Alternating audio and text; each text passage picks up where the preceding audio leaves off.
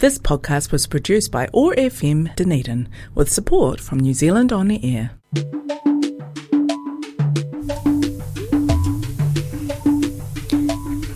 Kia ora and welcome to the show Being Women with Iram on Otago Access Radio 105.4 FM all the way from Dunedin. This show is all about what it means to be a woman in the 21st century, and you are listening to Iram. And it's 10 o'clock Tuesday morning, and welcome to my show. Before moving ahead any further, I would like to say a big thank you to OAR FM Dunedin for giving me this opportunity, and thanks a lot guys for tuning in. This show is, we basically talk about womanhood and our career, or maybe our how we behave at home, and it further digs deep into exploring fashion, food, womanhood and career. So, I'm your host and friend for today's program, and for next half an hour, you are going to listen to me and my guest who is present in the studio here with me. Hey Lynn, welcome to the studio. Hi, thank you, Iram. Thank you so much for coming here. Yeah, my pleasure. And I'm so excited and happy to have you as my guest on the show. So, how are you today? Oh, very well. It's like the temperature looks, it's kind of higher when you feel it than it looks like. It's quite cloudy today. Oh, it's Dunedin. Yeah, prepare myself for layers, and when I go out, it's like, it's okay.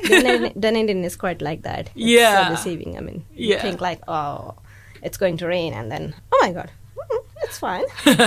It's like that. So, yeah. I'm just wondering, where did we first meet? I think it was in a workshop in organized by Volunteer South about the cultural diversity. Right. I think that's the first time we met. Yeah. In the same building. In the same building. Yeah. Yeah. Wow, that's amazing. And it was, I think, last month? No, last month. Yes. 2 months ago. Almost like. Yeah. It's so nice to have you here with me on my show. Yeah. So our listeners are eager to know more about you. So when and where were you born? And about your whereabouts? So I was born in Tianjin. That is a city in the north of mainland China. Mm-hmm. So we are a coastal city. Okay. And we love seafood. Yeah. Especially what kind of seafoods? Oh, in Tianjin, we kind of have this like seafood from like the sea and also from rivers. Uh-huh. So like fish and shells from the river. So it's like kind of from the both sources. Yeah. So do you just make soups or do you make a curry? I think in Tianjin, we normally like steam the seafood, kind of keep the flavor in it. Yeah. And also you have those kind of barbecue seafood. Oh, that's the best. It's very in the summer day with some beer. Wow, amazing. Where did you complete your studies from? You mean where I came here to study? Yeah, no, I mean your graduate and postgraduate. I did my undergraduate in Tianjin, Nankai University. I finished a graduate 2006, and then I started working in sales initially, and then marketing research. And on the way, I did a master, the MBA, the master administration of business. And then I decided to change my life entirely by coming to Dunedin, to Otago, to study social anthropology in 2016. So basically you change your field sort of. Or So what made you, like, why did you take this decision of changing from business administration to social anthropology? Yeah, because I think when I did marketing research, I encountered a lot of things about consumer insight. And then that's when I became aware of culture as a quite important element in marketing initially, and then later on, like feeling is in life. And also I had a kind of a lot of confusions at the time about like my existence or those kind of big philosophical question, but also being aware I'm living kind of in a social transformation occurring in China.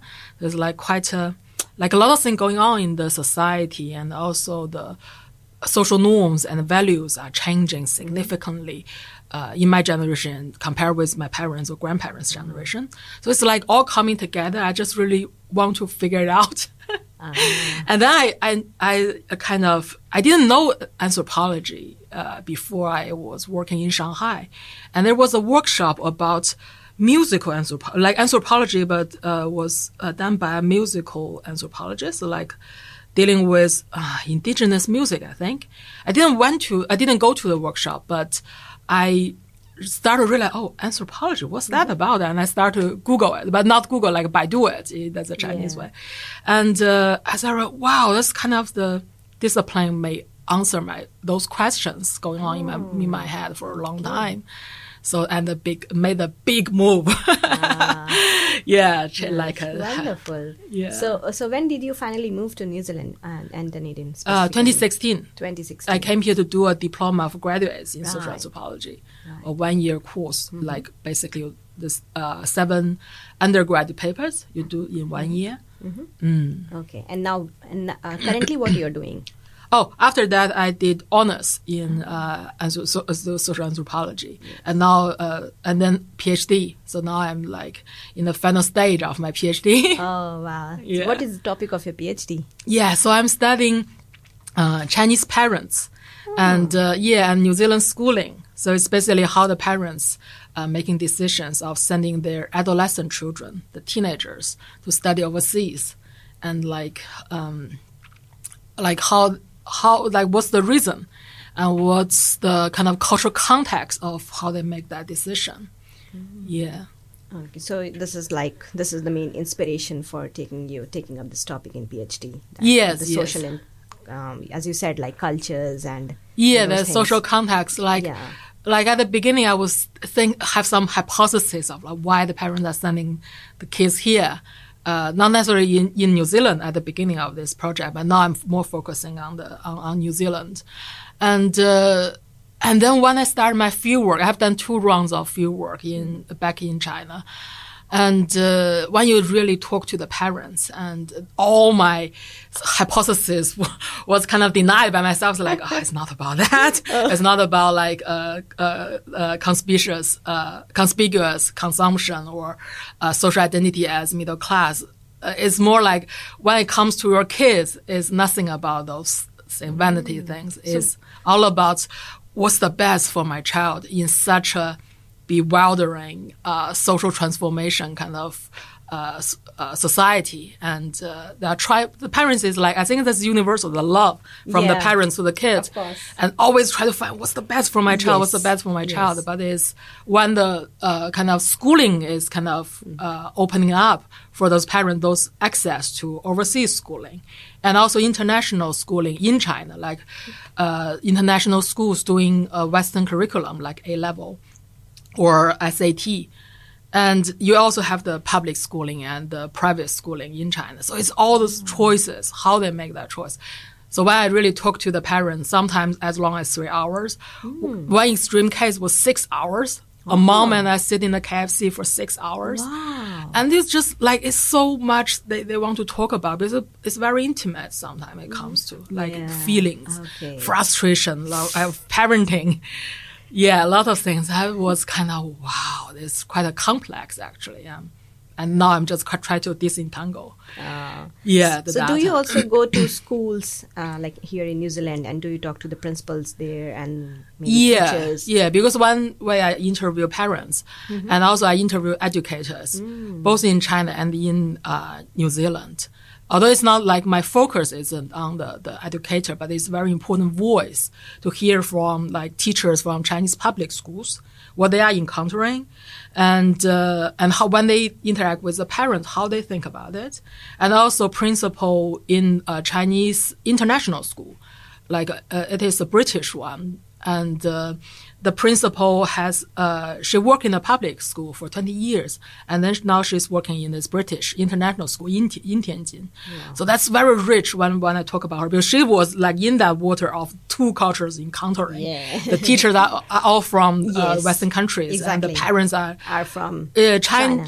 From China. Some are from the kind of foreign employees actually in China, the expats. And I also talk to educators in Dunedin. There are some schools gave me this like big honor to talk to them, the principal and and teachers. So I think it's kind of like it's better for me to understand when the parents were talking about my kids is studying in Dunedin, and this is what she or he was talking about, and but what that really is like studying in New Zealand in a local school. I didn't have that experience. I had the experience studying in the uni, but not in the high school or intermediate school. So that's kind of something I'm trying to kind of fill in the gap, by kind of have this real experience in the schools. Right. Mm. Okay. So like in high schools, and then when those students, they move to university, what are the differences or something sort of that? Oh, no, it's more like I want to get this real life experience of like being in a local school for one day, join the classes and understand, this is kind of that parents were talking about something she didn't understand. I didn't understand either because I don't know how it's like. And now, now I understand. Because the schooling is so different between the Chinese public one and here, like even how the classroom is arranged, the power relationship between the teacher and the students, and also the power relationship between the teacher and the parents, and how the curriculum is developed, what is the emphasis or what is valued in the pedagogy is so different. So it's like, for me, it's like, I'm getting this very rich experience of staying in the school or talking to teacher. Yeah. Wow, that's amazing. I mean, and especially your topic, it's so interesting. Cool. Yeah. Wow, it's lovely, Lynn. So what we'll do is we'll rewind the time back and go back into your childhood days. Which is the most treasured memory of your childhood? Tragic? Childhood, no, the most treasured. Oh, treasured. Yes. Oh, yeah, treasured child memory. That's a lot. And any one of them, maybe. Yeah. I think, I always have this memory when I was in the kindergarten, so should be 4 or 5 year old. And because at the time, kind of a dairy product, you can't kind of purchase it everywhere. It's like kind of in a city. In every small kind of area, you will have one kind of like a dairy. It's like we call it the milk station, Naijian. And so everyone go there to buy milk or yogurt. Basically, you can just get those two kind of things because dairy product is kind of not the main thing in our diet. And there's one afternoon after the kindergarten, my dad picked me up. And then he was riding a bike, and I was sitting on the how to say that, like kind of a part of the bike. At the time, we all have a small seat, putting in a very small seat. And we can just sit kind of like in my dad's cuddle is basically like his arms was here, and we rode to the dairy station, and he will get several jars of a yogurt, because I don't drink a white milk. I don't know why my mom does the same thing. So that at the time the yogurt was in a ceramic jar, and you get several of them. And when next time you go there, you bring the jar back. And then I remember we got a whole bag of like 4 or 5 jars of the yogurt, and that yogurt is kind of only for me because at the time everyone was so poor. Parents would like give as much as they can to the kid. To the kids. All the milk for me is always like feel like there's a fortune in the bag. And then we went to like a play around a fountain there because we live on the campus of Nankai University, the big university, and 2 universities was adjacent to each other. So the dairy station was in the Tianjin University, and so we can ride a bike there. And then there's a big fountain in the Tianjin University, and so a lot of kids were playing, kind of running around, and I joined them. And there was a tiny rainbow because of the summer day and the fountain had a tiny rainbow there, and every one of us was chasing the rainbow. And I know there's a bag of fortune, my yogurt in my dad's bag. Oh, wow. That was like, that's my precious memory. So sweet. Okay. How do your parents describe you when you were a small child? Let me think about this. I was quite like a changeable, I think. Sometimes dramatic. A little bit. Like, girls are like that, yeah, I think so. Really? And sometimes a little bit. Yeah. But sometimes very quiet. And like I remember this one time, my grandpa was talking to my grandma while I was playing something, but actually I heard what you were saying. My grandpa was like comparing me with my cousin, who was a boy. Oh, and my grandma was like, that is like how you like, difference between raising a boy and a girl. Because my grandma have three sons. She doesn't have a daughter. So I'm the only, and my two elder cousins were all boys. So I'm the kind of the first girl coming into the family. So my grandma's like, that is like how you raise a girl, because she's so quiet and just play with the small paper thing. And it's like so nice, different from raising a boy.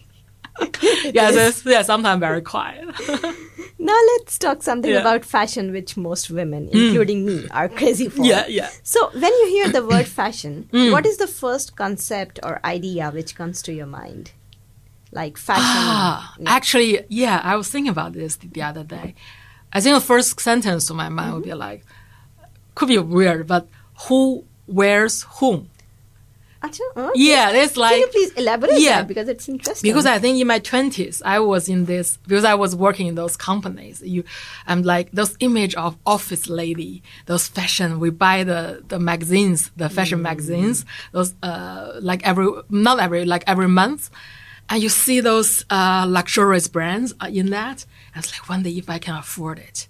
Or it's like, I'm with this brand, like the French ones, not the American ones. Something is like, fashion, but it's also like I'm trying to make sense of my identity, or it's like maybe that's kind of a snobby taste. Like I have the taste, I must do this niche brand, not this kind of like a overall LV, or it's like a popular luxurious brand. So that's something kind of for me when I was 20. It's like fashion would be, if I can afford it at the time, but I really can't. But if I can afford it, it's more like a cover of myself. Like it's not I'm wearing the fashion or the perfume or the jewelry. It's more like it was wearing me.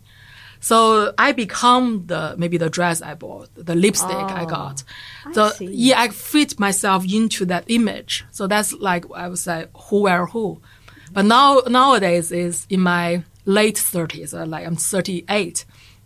I think I had a period of time is like totally against this. Like that's all vanity. That's all unnecessary. I have this kind of phase. It's by the first several years when I came to New Zealand. I really like this kind of atmosphere of like earthy, down on the earth, on the ground, not this kind of conspicuous. They like something about this consumptions. Mm-hmm. But nowadays, I'm more like, I actually still like fashion. I still like those design, that idea, that beauty and that. But it's more like, if I have something nice, like in New Zealand, I like Karen Walker, her brand. So she has clothes, but also, not this one. I have necklace from that brand. Okay. I still like this kind of, I really like something I feel connect with. Yeah. But it's more like, I wear it. Mm-hmm. So it's me. Yes. The necklace is like a something I feel like today on me, not like I become it. Mm-hmm. And also, I don't feel like, if today I'm wearing this perfume, I must dress in a certain way because that's Burberry or because this Givenchy. But now it is more like, today I'm in my jeans, but I feel like Givenchy, that perfume. And yes, we can do that because it's about Lin herself. It's not about the perfume or about that. Absolutely, that's what. So it's identity. A weird answer. No, that's not weird. That's like amazing. I was like imagining, wow, this could be one of the perspective like this, and this is the beauty when I interview women. Yeah, like they come up with their own perspectives, their own ideas, and I love this about them. So, that's my idea. So of course. Yeah. If you talk about handbags, so according to you, to what extent does a handbag convey about somebody's personality? Like, that's interesting. Let me think about it. Yes. Because I do have a thing of handbags and shoes, all this kind of thing. And I really love, I think it's a French brand. Which one? Yeah, what's Celine, I think it's called. Celine. Celine. Super expensive. I can't afford it, but I like the design. It's quite simple. Okay. Quite have this kind of elegance, but not, how does this describe it? It's kind of like gender neutral, in a way, sometimes the design. Yeah. Yeah. And I think I really like the simple ones. Wow. Yeah, and good. Like the simple design. Good. That's yeah, it. But sometimes I feel like it's, I also like the, those, how's it, quite local or original patterns on the handbag, like not like a Celine would be like for the office, but for the everyday life or go to a trip, I like those kind of really like the funky bright color, bright colors. And beautiful patterns. More, right? Yeah, it's like that. Oh, that's nice. Yeah. So when we are talking about accessories such as earrings and necklace or maybe bangles, which one is your favorite, or fingerings? I think earrings. Earrings is like... Okay, so do you like those big ones or... All sorts of. All sorts of. Oh, all sorts of. Oh, wow, that's amazing. That's an amazing answer. Because that kind of earrings, normally you can afford a variety of it. Yeah. And every day, today I feel this, today I feel this. Yeah, and so, you can always change and wear them. Yeah. Oh, wow, nice. Yeah. What do you like to do in your leisure time when you're not working or when you're not doing your PhD thing or something? One thing is really like walking, like long walking, but very casual, very slow, like especially on the peninsula. Yeah, it's like yesterday, if I don't have work, I will definitely go to peninsula. Where do you live? Where do you live in Dunedin? At the moment, it's St. Clair. Oh, St. Clair. Yeah, but I lived in Broad Bay for a month. I see. Yeah, that's literally like living in the postcard. Yes. Nowadays, St. Clair is also like another postcard. yes. Yeah, because you have beaches and this thing. So it's really beautiful. Yeah, so working is one thing. Yes. And I think doing volunteer job is definitely my thing. Wow. It's my hobby. Can you just tell us like what are the volunteer works you are doing at the moment? At the moment, I'm applying for one role in girl guiding, and I don't know whether I will get it. So that's the reason. One previously, I was the